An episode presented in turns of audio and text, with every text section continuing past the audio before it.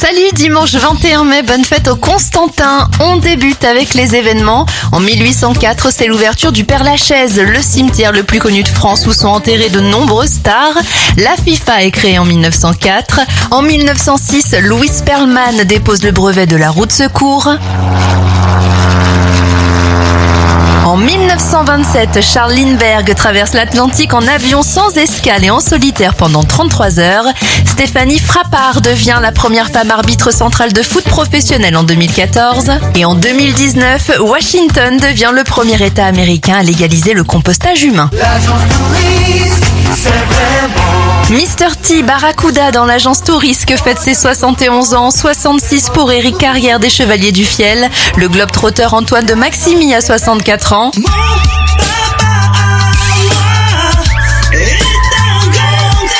Tommy Bugsy à 51 ans, 43 pour Gauthier et Gaspard Roger du groupe Justice à 44 ans.